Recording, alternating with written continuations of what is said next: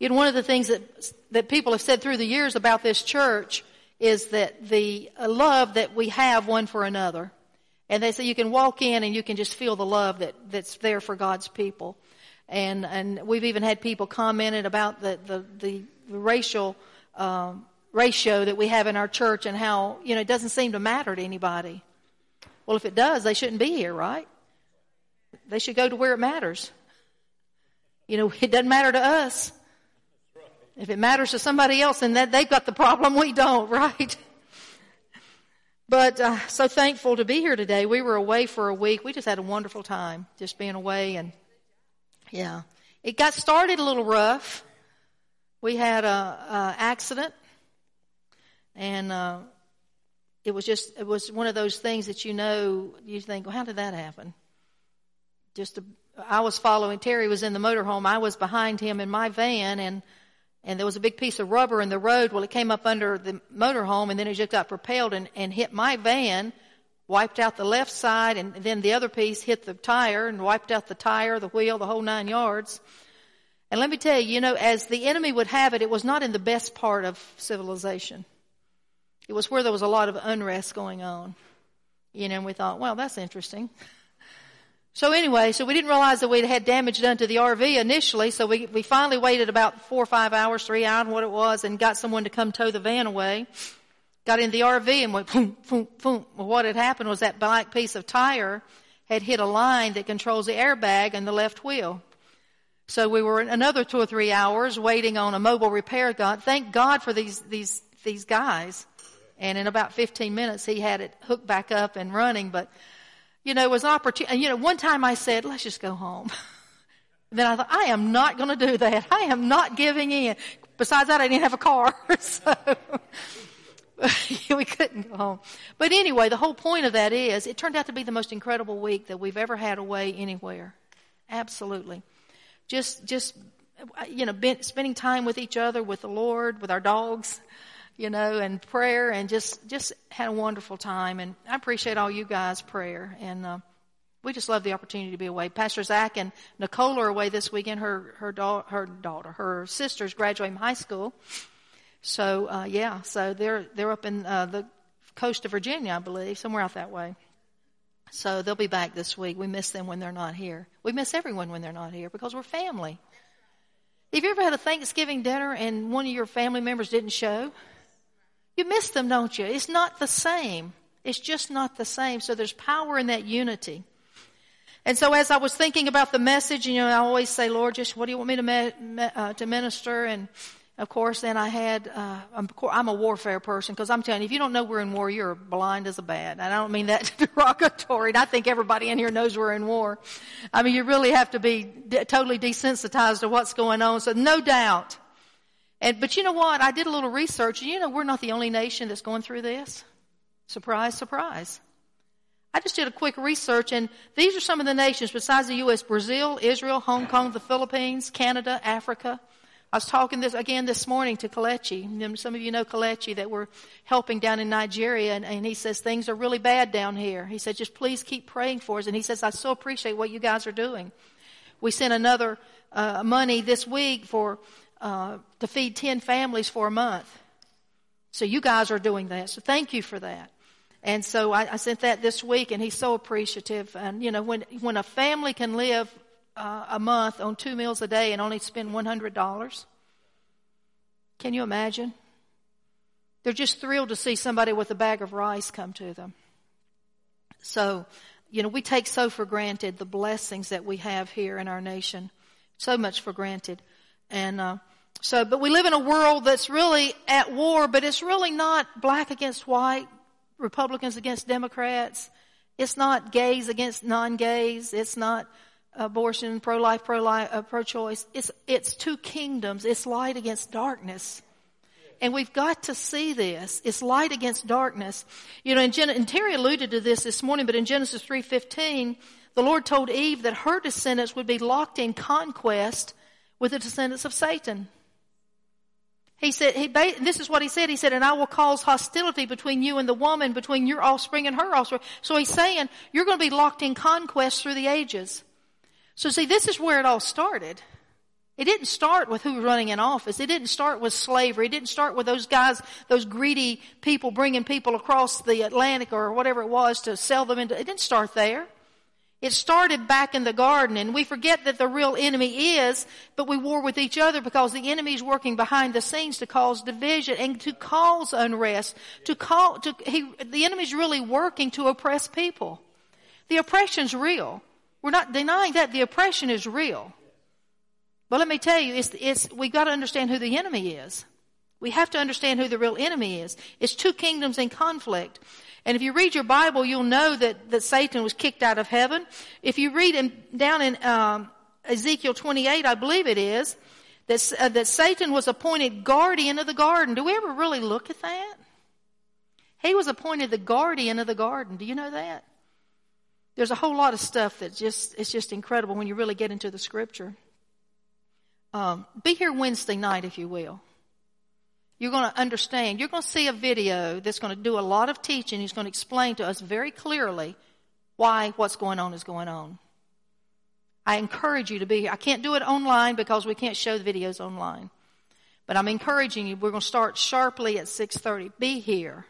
Be here and it's going to ex- uh, explain what's going on. And if we leave this place after watching this, this biblical teaching, still with these attitudes in our heart, we just need to repent. It's what we need to do.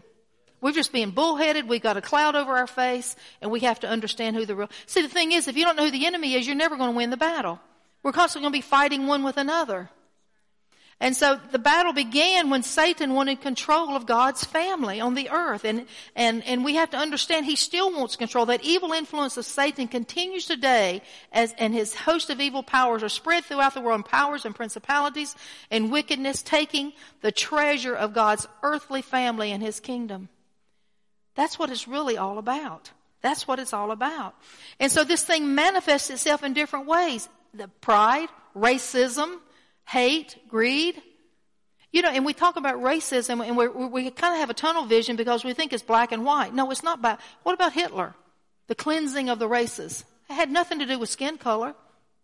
See, racism has existed. It's, it's, but the devil's going to work with whoever he can work with, whoever he can divide and conquer, whoever he can pit one against the other. And if, and if we allow him that root or that place in our lives to be one of his voices, then we're in trouble. And we're doing nothing but perpetuating the mess that's going on. And so what's really happening is fueled by an unseen enemy that is still doing battle against the believers, the children of God. And that's really what it's all about. And I, as I was thinking about, you know, okay, Lord, where do you want me to go? I went back to my favorite, Nehemiah. Nehemiah. I love the book of Nehemiah. And I had taught on this long, long ago. I think 09 maybe. I haven't taught on it in a while. I, I quote it all the time, but I don't think I've actually taught on Nehemiah in a long time. But I, I thought about the, the piece that the Lord had given me several years ago about Nehemiah's model for warfare. His model for warfare. And as I began to think about it and I pulled up some old notes and I, I thought, you know, that's exactly what's going on today. This is a beautiful picture of exactly what we're dealing with today. Because we, you know what we see in the book of Nehemiah? Racism. We see racism. We see the Jews versus the Samaritans, Samaritans versus the Jews. That was racism. They looked the same. They were even half Jews. But you know what it was? Because the, the, the, that evil force was trying to bring division against what God wanted to do in the earth. God had, had spoken already to Nehemiah. I'm going to kind of jump in in the middle, but he had already spoken to Nehemiah to go re- rebuild the walls of Jerusalem. See, the enemy doesn't want you doing anything that's going to promote the will and the agenda of God. Nothing. He doesn't want you loving people. He doesn't want you working together. He doesn't even want this church to be as it is. He'd rather we be all one color, one or the other. That's what the enemy would rather have. But see, the walls of Jerusalem being down was a disgrace to God. It was a disgrace to God. It was an open target for the enemy when the walls are down. And God put a man on assignment. His name was Nehemiah. Let me tell you, if you, if you call on the name of Jesus, you are on assignment. You are on assignment. Jesus, in 1 John 3, 8, it says the purpose of the Son of God was to destroy the works of the devil. So what's your assignment? To destroy the works of the devil. That's your assignment. And that's our assignment. And, and so we, we have to understand that when we're on assignment to destroy the works of the enemy, there's going to be a conquest. There's going to be conflict. And we have to understand too that this nation if this nation goes down, it's a beacon for, it's a beacon for the gospel, but it's also the stability for global economy. We have to understand this. We have to understand this. And we cannot be ignorant of his devices. 2 Corinthians 2.11 says, for we are not ignorant of his devices. You know what that word devices means? Mind games. We are not ignorant of Satan's mind games. He plays games. That's how he deceives. It's through mind, mental perception. That, that somebody thinks in their mind is right when it's not right. Ephesians 6:11 says, "Put on all of God's armor so that you'll be able to stand firm against all the strategies of the devil." That word strategies means methods, deceit, trickery, craftiness. He says, so we need to put on the whole armor that we can stand against these, this cunning trickery of the enemy. 1 Peter 5 8 says, be self-controlled and alert. Your enemy, the devil, prowls around looking like a roaring, like a roaring lion, looking for someone to devour. What does devour mean? It means to drink down, to swallow down, to swallow up, to destroy. It means looking for somebody to play mind games with. See, all he has to see is a little seed of hatred, a little seed of prejudice in our hearts, and he's got somebody he can play his mind games with. Or look at a little disappointment or a little failure. Well, if you weren't this color or you weren't that born on this side of the tracks or if your family had more money or if you weren't female. See, the devil wants to play mind games with us and make us disqualify ourselves first. Let me tell you, in, if, as a child of God, you can do anything you put your mind to. I don't care if you have green stripes. You can do, put, you can do anything you put your mind to as long as you do it this way this way. Can't do it any other way. No restrictions, no limits. So we see in that story of Nehemiah, and I think most of you are familiar with the book of Nehemiah, but, but we, he had two primary uh, enemies. The first was Sanballat, and the second was Tobiah. Now what the Lord showed me years ago about these two was that they represent two spirits that are operating in the world today. The spirit of religion and the political spirit. The same spirits that are operating in the world today. We see that Sanballat was the governor of Samaria, and that, and his name means secret hatred, by the way. Secret hatred. And he represents the religious system of the Samaritans. Now the Samaritans were looked down upon by the Jews because they were considered a mixed race. So they were looked down upon by the Jews. They only believed the first five books of the Bible in the New Testament day and they didn't believe the rest of it. You know, you remember the story about Jesus going to the well with a woman? And also they were religious in nature, but they wanted to build outside of their understanding of what the Word of God really said. So they, they, they really didn't understand the Word, so what did they do? They built doctrine outside of the Word of God, what it really taught. Now we see that all the time, don't we? You know, what are, what are denominations? They're simply, they're simply traditions that we have accepted that have been filtered through this lens that we've been raised upon. So we create these traditions and we call, then we say, well, I can't worship with you because I have this tradition, so I'm going to call it this denomination A. Uh, or I'm going to make it, you know, uh, B or C or whatever it might be. Whatever our many denominations are. So, so anyway, so, it, but they represent a godly action but no power. They represent godly action of power. So we see the religious spirit works today just like it, it, it, did with Sanballat because it wants to, it wants to come against what God is doing. It wants to come against what God is doing. And it wants to, in that, in that day, Sanballat wanted to prevent the building of the wall. This spirit today does not want you to, does not want the body of Christ to be expanded in the earth. It doesn't want the body of Christ to take over the powers of darkness. It doesn't want us to destroy the works of the devil. So it's going to come, what's it going to do? It's going to put us to sleep. It's going to put us to sleep to where, we, you know, and the, the spirit of religion also will demand more than God demands. It'll look down on certain things and, you know, uh, you know, Jesus even talked about this with the Pharisees. It, you know, they were, they had a religious spirit. And it works today just like it did then in preventing the building of the church of Jesus Christ. The other thing that the, uh, we'll see that this religious spirit does is it belittles, it discredits, it slanders, and it will abort the work of God, and it will disqualify through legalism. It will disqualify through legalism. And then the second enemy was Tobiah the Ammonite, and he was the governor of Ammon, and he represents the political spirit, which is the worldly system. And we'll see some of this as we move into it, but, but keep this in mind. A political spirit always has a hidden agenda.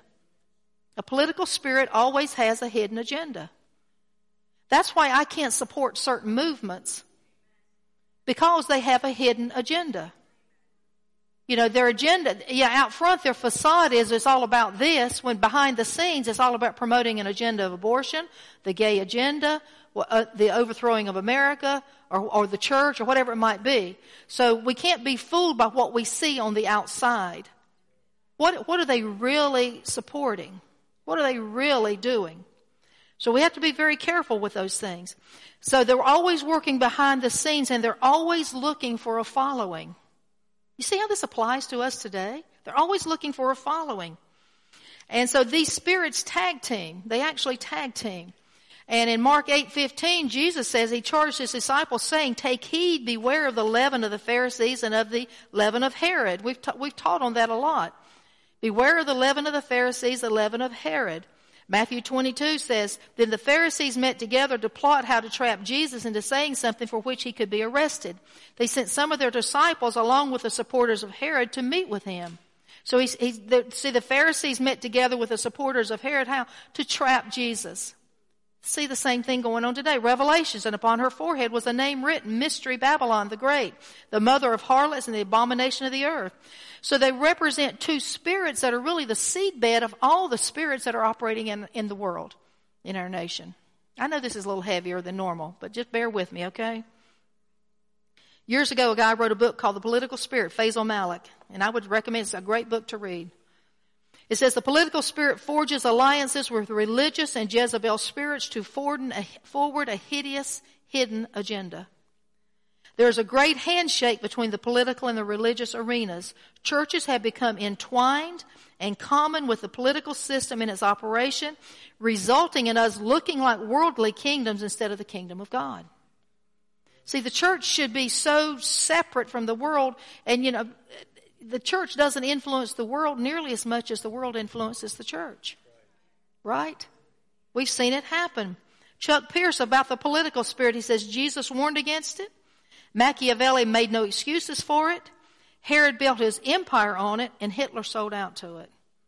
So it has always been, we've always seen this thing. And so if we look at the characteristics of these spirits that were operating against Nehemiah, we're going to see also the same spirits are operating in the world today. They have been. This is nothing new. So let's, I'm just going to start with uh, uh Jeremiah 2.10. And this really tells us what prompted the attack. Now, I want you to keep, I want you to think about this in parallel with what we see going on in our nation today, okay? Remember, Sanballat is the political spirit, Tobiah is the, uh, excuse me, the religious spirit, Tobiah is the political spirit. So when Sanballat the Horonite and Tobiah the Ammonite official heard all of this, they were displeased that someone had come to seek benefit for the Israelites. Let me tell you, the Spirit doesn't want any party, any people benefited. Black, white, Indian, Hispanic, they're going to fight against anything that, that anybody wants to do to benefit a group of people. And so we see that jealousy is what prompted the attack. I, we don't want you benefiting the people of Jerusalem because it's going to affect our agenda. Proverbs uh, 27 4 says, Anger is cruel and wrath is a flood, but jealousy is even more dangerous. So it's clearly not a battle of nation, uh, not a battle of nationality or ethnicity, race or spirit. It's simply a battle against the purposes of God and the plans of God. You know, you think about everyone, every person in here, God has a plan for you. He has a plan that you be prosperous, that you be successful. And there's not a single person in here that has to come up against opposition, right? There's not a single person. I was telling the prayer team last night. I I worked uh, I worked in the uh, lab and I was over a department and I hired a guy under me who made more than I did. And when I went to uh, when and I had to feel like it was a gender prejudice. So when, even though I was over the department, and I said, you know, and I said you should have seen the guy squirming trying to explain that one away. You know, it, it's amazing how I mean we all deal with things like this. There's always going to be somebody, well, he, you know, he's, I think I was told he's a man and he needs this for his, I think, well, hello. You know, But what was Nehemiah's strategy? What was Nehemiah's strategy? He says, So I came to Jerusalem and was there three days. Remember, he's just come off four months of prayer. He's talked to the king. The king's given him letters. He's gone through the, he's gotten all the supplies that he needs. I came to, into Jerusalem and was there three days. Then I arose in the night, I and a few men with me. I told nobody what my God had placed in my heart to do. I told nobody. See, this is why we need to get alone with God. We need to, we need, we don't need to be talking so much because I'm telling you, too many people give their plans away to the devil. We can talk about we're going to do this and we're going to do that and all this. And we get the the devil knows what's going on, and we can we can uh, sabotage and shoot ourselves in the foot all the time because we we give the enemy too many of our plans. And so we, you know, the devil only knows what's revealed to him, right? Through our, through us. He's not a mind reader. So Nehemiah got his plan and he went before God and he was not interested in telling, look what God has called me to do. I'm going to be this great martyr and I'm coming in and building the walls of Jerusalem. I've got this huge plan, guys. Let's get together and do it. He didn't do that at all. He, he went around and he mapped out the territory. Second thing, Nehemiah 2.19 says, And when Sanballat the Horonite, Tobiah the Ammonite official, and Geshem the, the Arab heard about it, they mocked and ridiculed us. What is this that you were doing? Are you rebelling against the king? The second way the enemy operates is through mockery and ridicule. Mockery and ridicule. Ridicule is insulting or contemptuous actions or words, accusing you of, based on a, a presumed motive. What are you doing there? Are you rebelling against the king? What, are you trying to make him, him look bad in the, in the face of others? Pro, uh, Psalm 123 4 says, We have endured much ridicule from the proud, much contempt from the arrogant. But what was Nehemiah's strategy? He says, I answer them by saying, the God of heaven will give us success. We, his servants, will start rebuilding. But as for you, you have no share in Jerusalem or any claim or historic right. He knew who he was. See, he knew who he was. You gotta know your identity. You gotta know who you are in Christ. And, and so we have to understand when the enemy's coming at us, accusing us and ridiculing us and checking our motives, we have to say, no, I, I'm a child of God. I'm here on assignment. My job is to destroy the works of darkness. I'm not allowing this to have root and, and reign in my life or in my church or on my job. I'm not being a willing participant in all of this. Number, and then in Nehemiah 4, 1 through 3, it says, Now when Sanballat heard that we were building the wall, he was angry and greatly enraged, and he, he jeered or mocked at the Jews. Has anybody mocked at you? Every one of us has been jeered at and mocked, right? You know, just be a female and be a pastor in the South. It's not as bad as it used to be. But I'm telling you, it was, why are you doing that? Why would you build a mental health clinic? Jeering, mocking, because God told us to. See, the problem was we, we, we, we told the enemy what God had put in our heart to do. We learned, didn't we? We told the enemy what God had put in our hearts to do. Not everybody's going to understand what you're called to do. And so many people, I believe, maybe even in this room, have been called to do great things, and you've backed away because somebody questioned your motive, somebody ridiculed you, somebody mocked you. And he said in the presence of his brothers in the army of Samaria, What are these feeble Jews doing? Will they restore it for themselves? Will they sacrifice? Will they finish up in a day? Will they revive the stones out of the heaps of rubbish and burn ones at that? Tobiah the Ammonite was beside him and he said, Yes, what, are, what they are building, if a fox goes up on it, will break down the stone wall. What do you think you're doing? And what was Nehemiah's response? He prayed and he continued to do the work. He said, Hear, O God, hear, O God. We have to be certain of what God has called us to do, or the least little thing will cause us to back away. We have to be, we have to be careful. And then in verse 7, we see another strategy of the enemy was violence and confusion. Does that sound right in the day we're living in? Have you ever seen so much violence?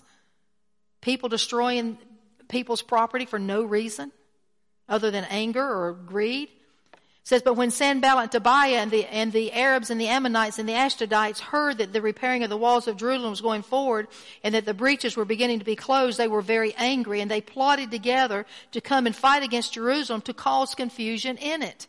Do we see what's going on? So when the enemy sees that you're making progress, what's he going to do? He's going to come in and try to create confusion. Trying to create confusion. What was Nehemiah's strategy? He prayed. And we prayed to our God and we set a guard as a protection against them that day. They prayed and they set a guard. They prayed and they set a guard.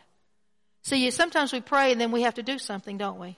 It's not just, well, I pray, God, it's up to you now. No, we pray and we set a guard. Prayer and action. Watch and pray. We have to do something. And, and um, Psalm 55, 17, 8 says, Evening and morning and at noon will I pray and cry aloud, and he will hear my voice. He has delivered my soul in peace from the battle that was against me, for there were many with me. So we have to put action to our prayers. Another tactic of the enemy is discouragement and fear. We see that going on in the world today. In Judah it was said, The strength of those who bear the burden is, is failing. The strength of those who bear the burden is failing. We have to pray. Terry said it a moment ago. See, our, we, our protests have to be in the heavenlies. Our protest has to be in the heavenlies because that's where we're going to stop the enemy. If the whole church, if all of the church said, we're not putting up with this, we're coming against the spirit that's causing this, I think you'd see things just settle down in no time. Right? What? It would, yes, it would change things. Listen to what they said. The strength of those who bear the burden is failing. There's too much rubble. Now, where was this being said? In Judah. In Judah. This is the church talking now against Nehemiah. What are y'all doing that for? Don't you know it's too much? It's just too much. You just need to settle down. You just need to be quiet. Just going to pass by. Just don't do anything. There's too much rubble. By ourselves, we'll not be able to rebuild the wall. And our now we got the enemy saying, and, and the enemy said, they will not know or see till we come among them and kill them and stop the work. So we got the church working against the people. We got the enemy working against the people. But what did Nehemiah say? He says, And I looked and arose and said to the nobles and to the officials and to the rest of the people, Do not be afraid of them. Remember the Lord who is great and awesome and fight for your brothers, your sons, your daughters, your wives, and your home. If we don't see the big picture, we think it's only for what's happening. This is for the generations to come. What we're doing for our nation is for the generations to come. And we've got to see beyond just what's happening on, on the news every night. We've got to see beyond it. We cannot allow, allow fear and discouragement to come into our heart. If we don't see the big picture, I said a moment ago, we're asleep. If we don't see the big, we don't see what the enemy's really after. And it doesn't matter where the negative voice is coming from. If it's coming from the church, can't listen to it. Can't listen to it. If it's coming from the enemy, you can't listen to it. You know what God's Word says. What does the Word of God say? What does the Word of God say? That's what we have to know. And there's a voice that wants to intimidate, it wants to stop, and it wants to disempower what God is doing. We cannot give up. Deuteronomy 20 verse 1 says, When you go out against your enemies and see horses and chariots and people more numerous than you, do not be afraid of them, for the Lord your God who brought you up from the land is with you. See, looking out, even in the spirit realm, looking out in the spirit realm, it looks like it's, just insurmountable problem. It looks like, I mean, there's the forces of darkness, the, the, the evil that's present in our land. It looks insurmountable, but see, the God is with us if we do it His way. See, He's releasing angels every day to do the bidding of His word. Are we speaking the word? Are we speaking what's contrary to the word? Another enemy strategy is dealing with the sin that's inside, and I think Lori mentioned this a moment ago. Dealing with our own hearts. We got to deal with our own hearts. Nehemiah uh, 5 1 says, Now there arose a great outcry of the people and of the wives against their Jewish brothers. For there were some who said, with our sons and our daughters we are many, so let us get grain that we may eat and keep alive. There were also those who said, we are mortgaging our fields and our vineyards and our houses to get grain because of the famine. And there were those who said, we have borrowed money for the king's tax on our field with our vineyards. Vineyards. What had happened was they were borrowing money, but they were charging exorbitant interest rates. So they were, they, it was basically a move back into slavery. They'd come out of slavery from the Egyptians, now they were back in slavery to their own people. And so we had to, Nehemiah said, you have to confront the sin that's in our own hearts. See, do we have, do we regard others as less than we are? Do we think that we're superior to anybody? What's in our heart? Do we have hatred? Do we have pride? Do we make little snide remarks? Nehemiah said, I took counsel with myself and I brought charges against the nobles. And see, we have to hold ourselves and others accountable. See, I, am not, I'm not, I don't ask me to take a side in anything. I'm not taking a side except this side. That's the only side I'm taking. And I'm not taking a side against one or against the other. God's not against anyone. We're for God, aren't we? We're for God. Deuteronomy 23:14 says, "For the Lord walks in the midst of your camp to deliver you." Listen to this. You want deliverance from what you're going through? Just maybe it's just an issue in life. Maybe it's family. Maybe it's children. He says, "The Lord's walking in the midst of your camp to deliver you, to give up your enemies before you. Therefore shall your camp be holy, that he sees no unclean thing in you and turn away." What's our life? What's our heart look like? Is our camp clean? Are we calling for God to bring deliverance in our lives, in our nations? In our nation, and, we, and we're, our hearts are filled with hate and discord, prejudice. We have to confront sin in our own life and in the lives of others. We have to confront it. And what, what prevents confrontation is fear of people, apathy, not believing the Word of God, laziness, when we don't confront what is wrong, what is truly sin. And we see, you know, Eli refused to confront his sin, his sons, didn't he? What happened? It cost him the priesthood. Do we want to, do we want to wager our standing with God based on the sin that's in our heart? The battle of Ai was lost because of hidden sin. Jesus couldn't do miracles because of unbelief. And the trick of the enemy is to try to get the church apathetic and not care and just, well, it's okay. You know, they, you know, we'll just keep praying for them. You know, in the New Testament, a lot of people that are in the church today would have been set out. What happened with Ananias and Sapphira when they came in and lied to the Holy Spirit?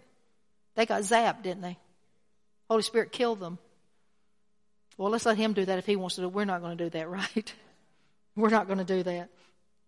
But the enemy wants us to sympathize with sinful behavior. The enemy wants us to let the world influence us rather than us influencing the, the world.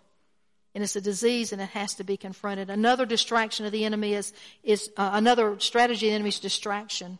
This is a biggie. This is a real biggie. Says, Now it happened when Sanballat, Tobiah, and Geshem the Arab and the rest of our enemies heard that I had rebuilt the wall and that there was no breaks left in it.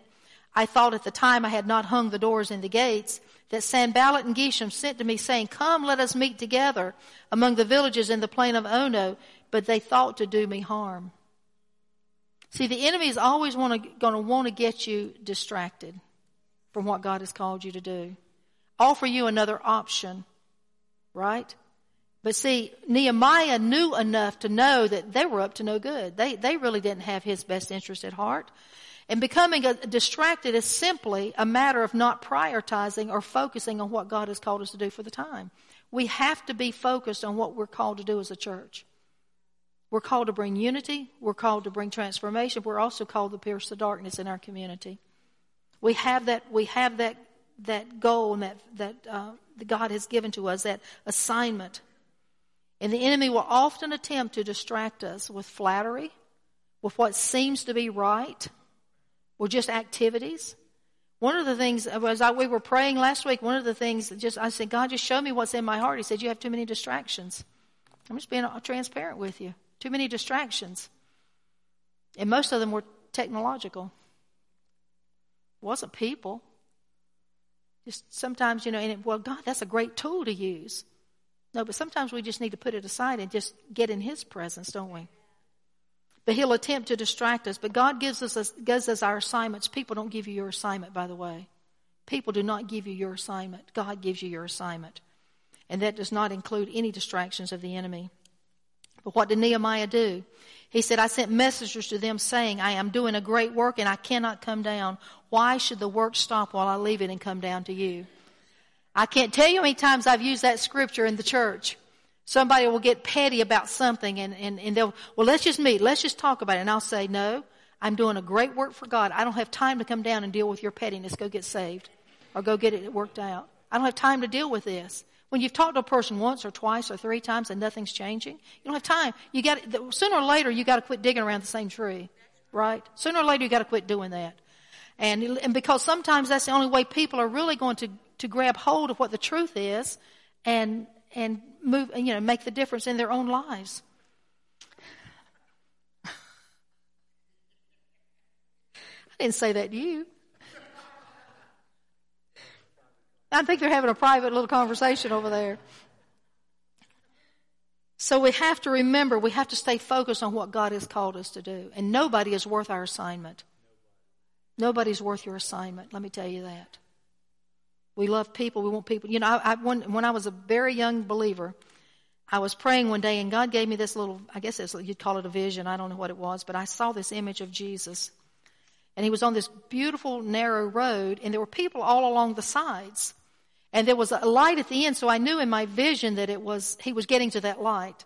And all, as he walked along the side, he was walking like this with his eye, and people were reaching and grabbing at him. Come here, come here, come here.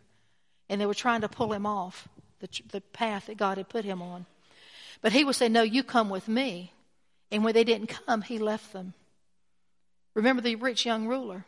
See, we can't allow distra- we can't allow a false sense of sympathy to cause us to compromise what God's called us to do. We cannot allow it.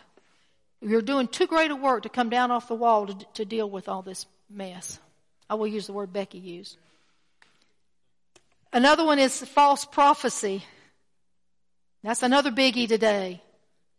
There's so many prophets that are coming out of the woodwork. And it says, Nehemiah 16 says, Now when I went into the house of Shemaiah, the, the son of Delaiah, son of Mehetabel, who was confined to his home, he said, Let us meet together in the house of God within the temple. Let us close the doors of the temple, for they're coming to kill you. This was a lie. They are coming to kill you by night. Well, what was Nehemiah's strategy? Again, he knew his identity, he held to his destiny. He said, But I said, Should such a man as I run away, and what man such as I could go into the temple and live? I will not go in. See, we have to have our own relationship with God. You can't rely on somebody else's word for you. Prophetic word. Somebody's always got a prophetic word, right? You better know what God is saying to you. You need the now, we need the now word. We got to have confidence in who we are. That's why this time of getting away and spending time in God's presence is so important. We have to spend time in His presence.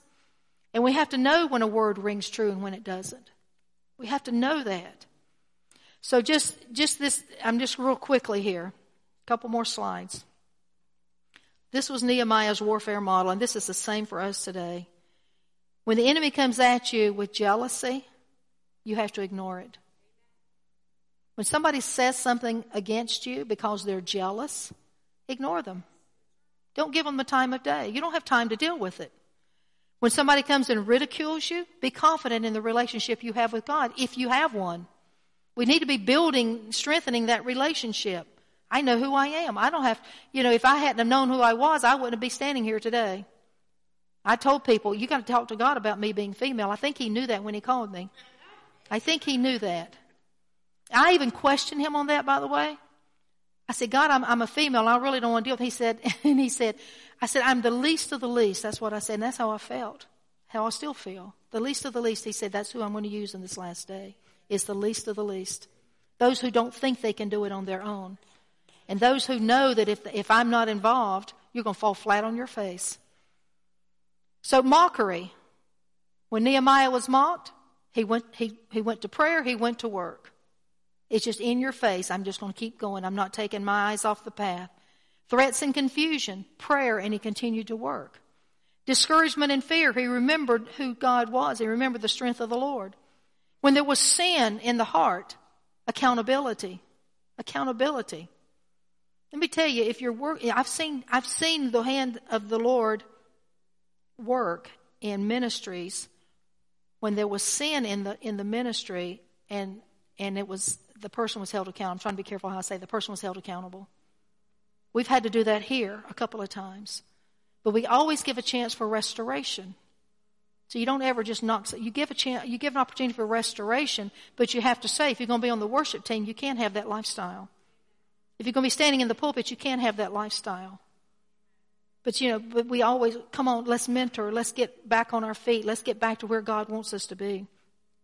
Distraction, we have to focus on the work at hand. Slander, don't be intimidated, you know who you are.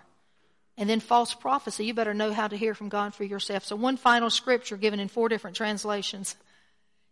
Don't be your own worst enemy. As I said, every one of you are on assignment Know your assignment. Know who you are. Don't be your own worst. Don't keep opening the door for the devil to come in. Don't keep shooting yourself in the foot. I've done that a time or two. We've got to learn.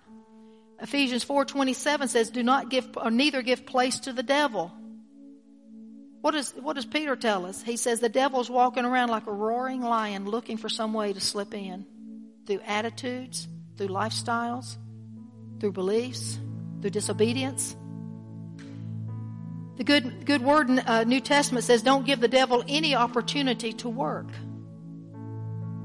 The NRS version says, and do not make room for the devil.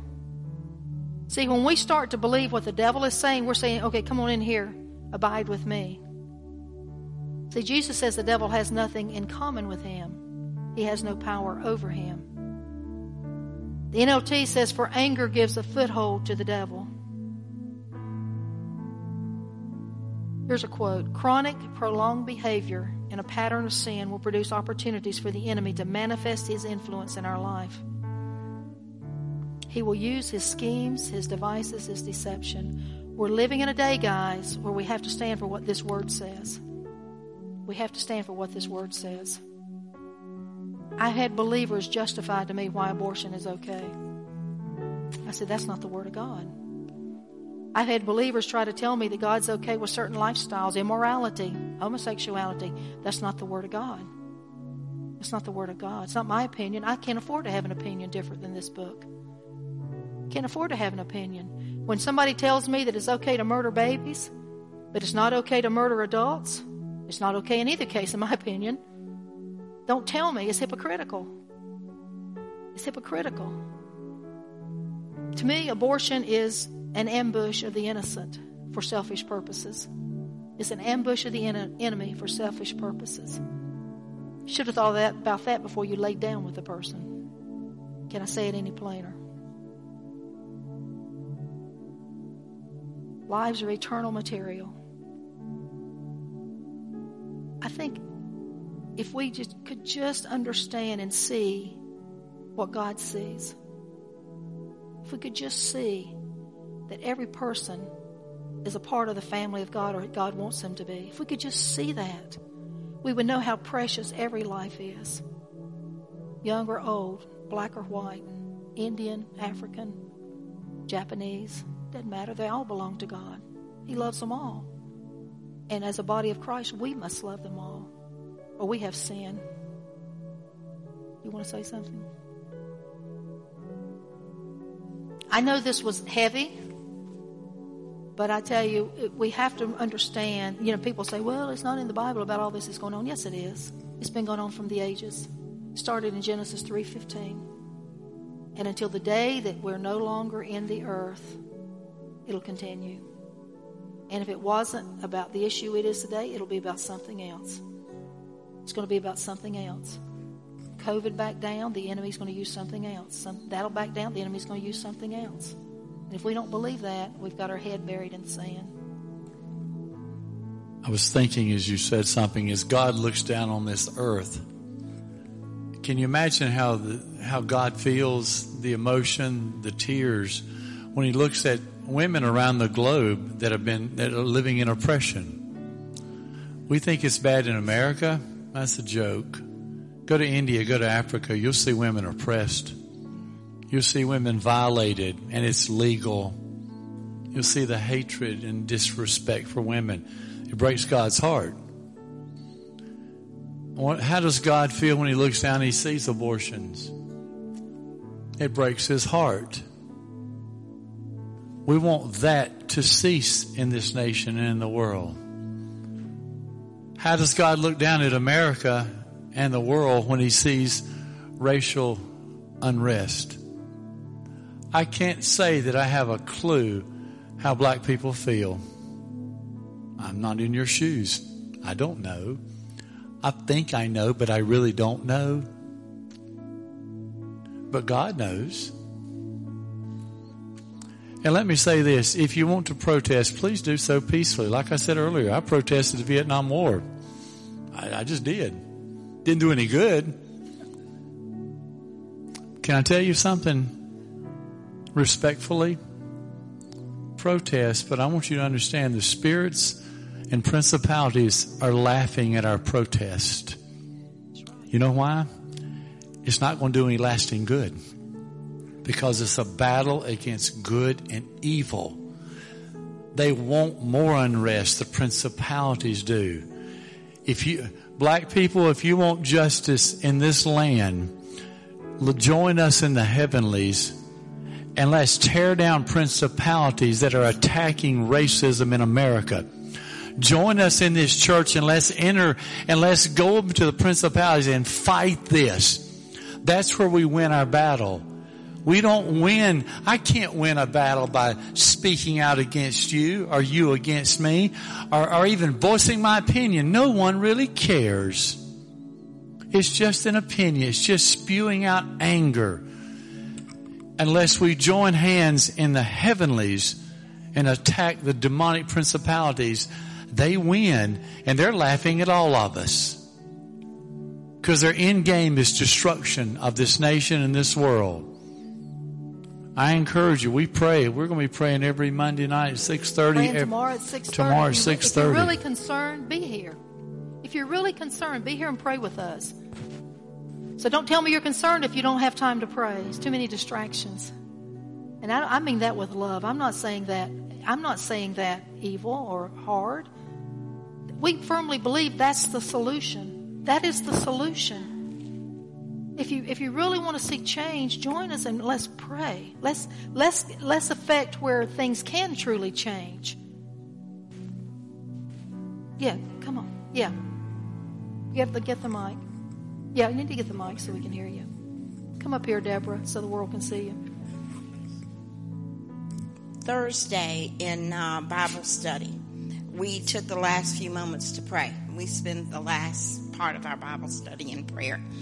And this is what happened. We each took a turn uh, praying for situations that are going on. Um, we've all got children. We've all, a lot of us have grandchildren. Goodness gracious, there's enough. We don't need to add more layers.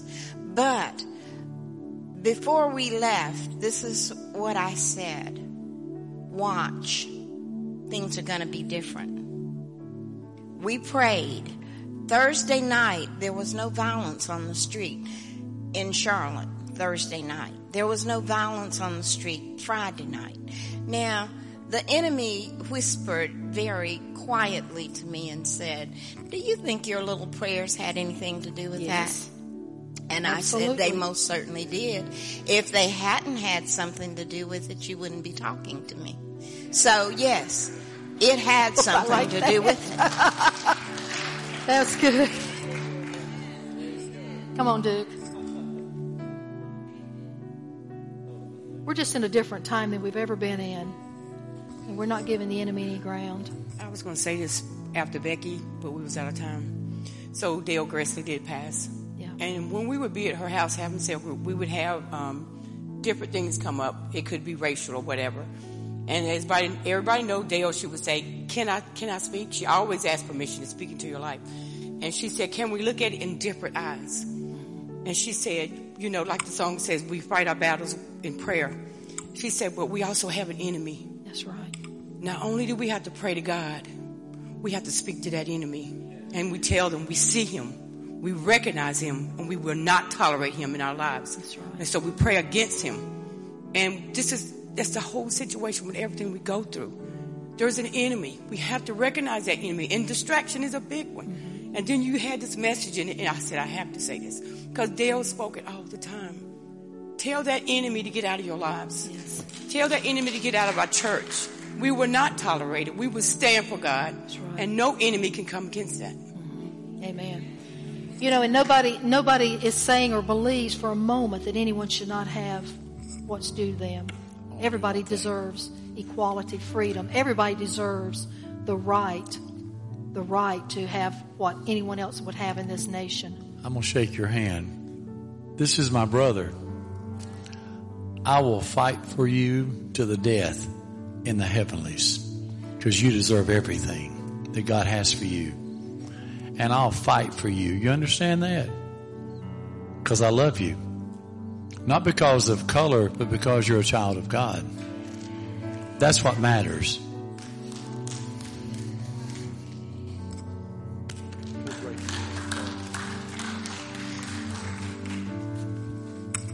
So we have to tell the devil, we don't have time to come down. We're doing this great work for God. We have come down, time to come down and deal with all this little junk that's going on around us. We're gonna we're gonna do the war and the battle where something can change because of it. Right? We're gonna do that. Yes. Bring bring bring your body over here.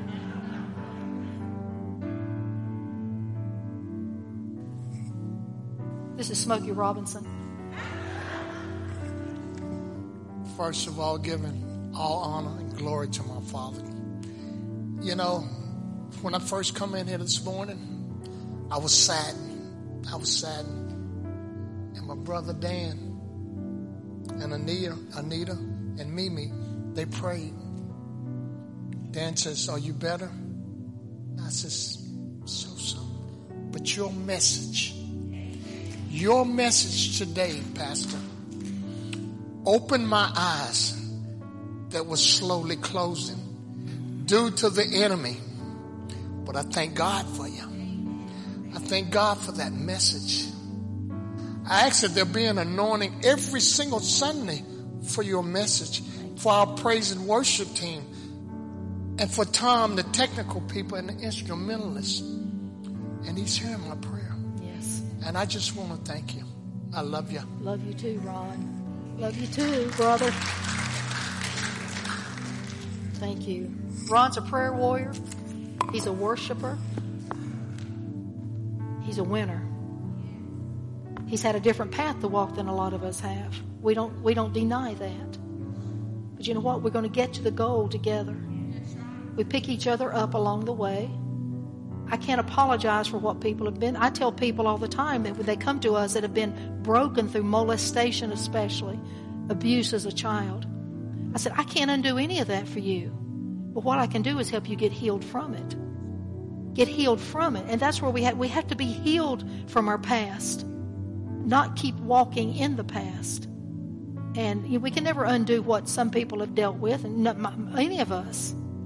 But what we can do is we can get healed from it. God only desires to bring healing in our life. He doesn't want you living in the regrets and the shouldas and the anger, the bitterness in the heart that will defile the whole body. He doesn't want that.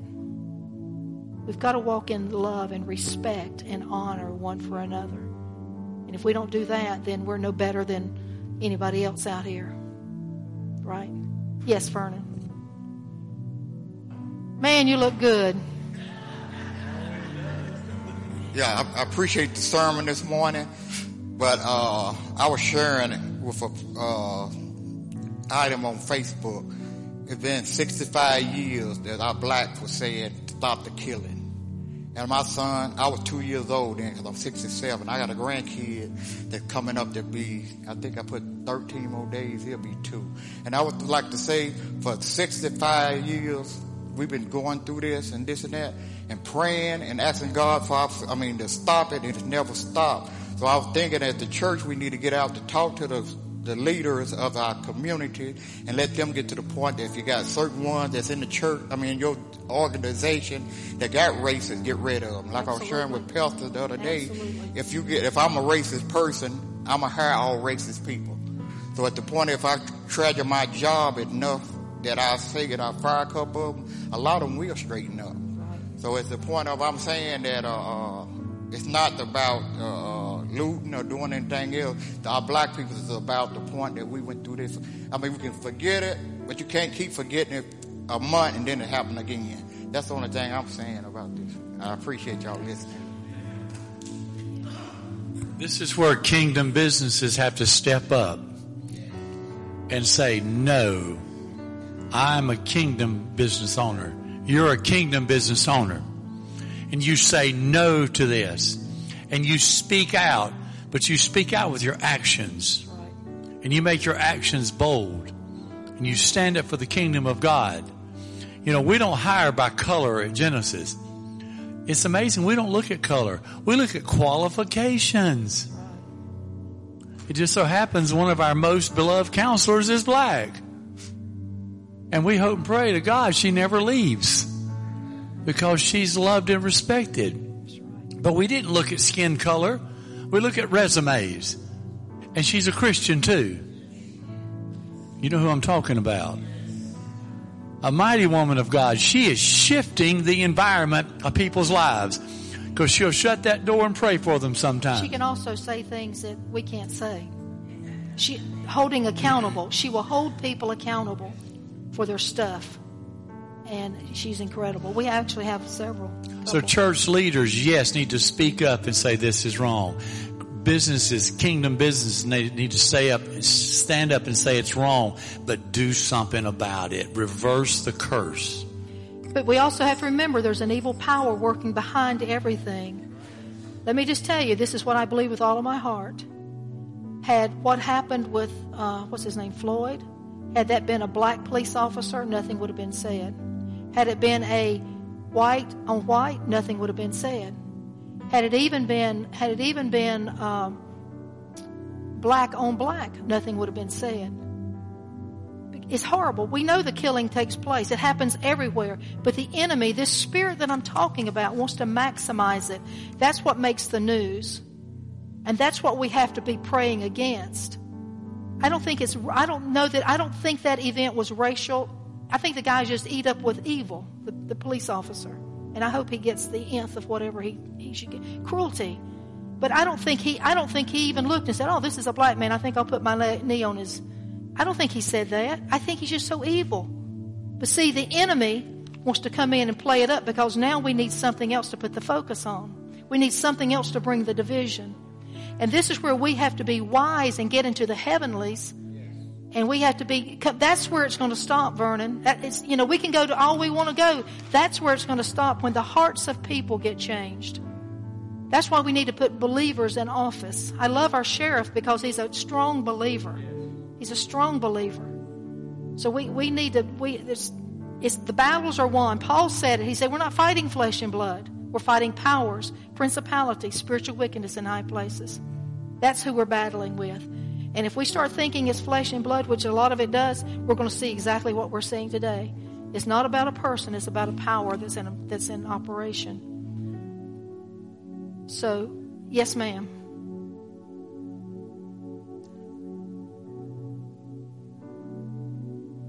Oh, it's not coincidence at all. It's the scheme of the enemy.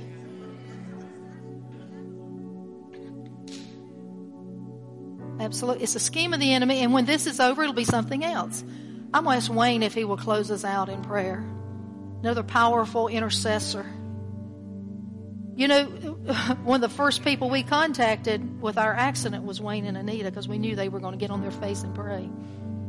Appreciate these guys.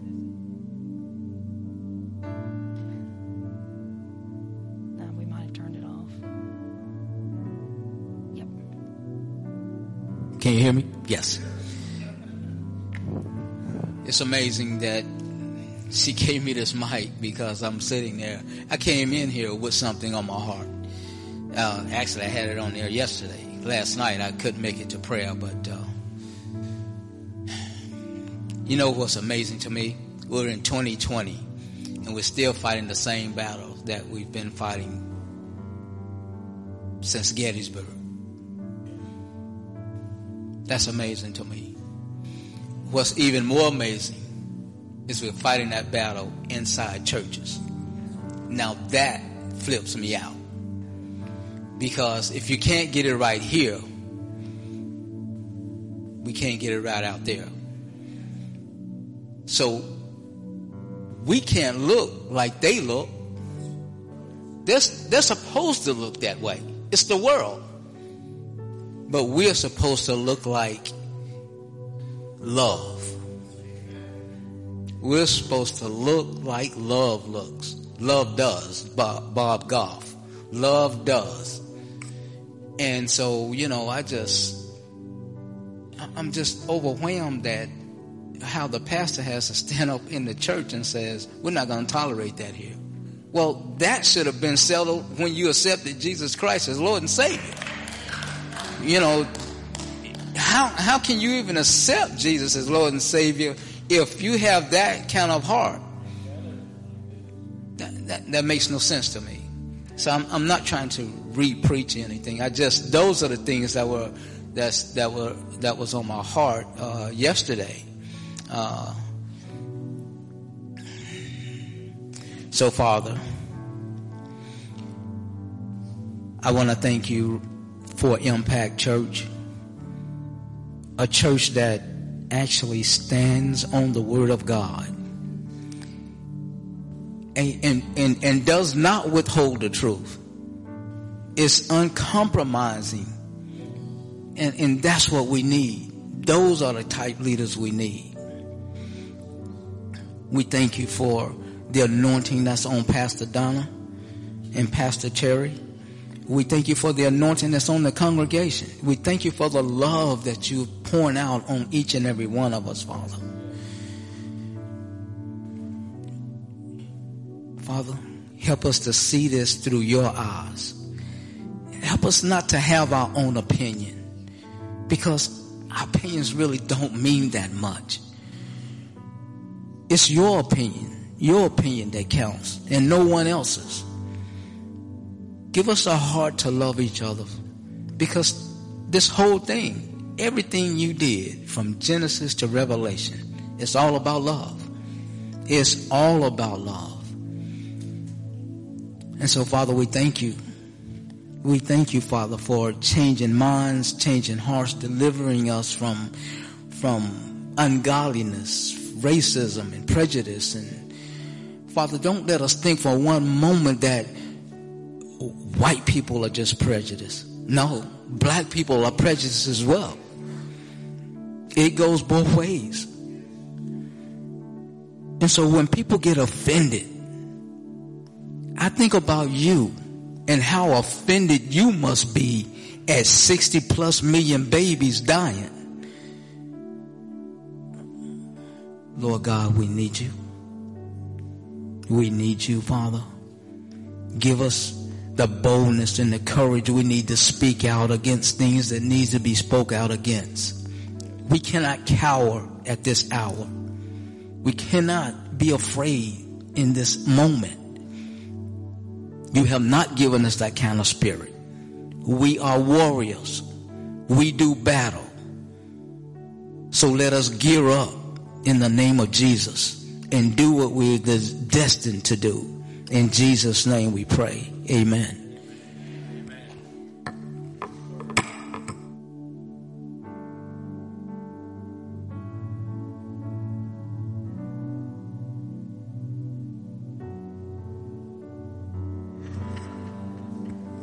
Don't forget Monday prayer 6:30, Wednesday night 6:30, Saturday night 6:30.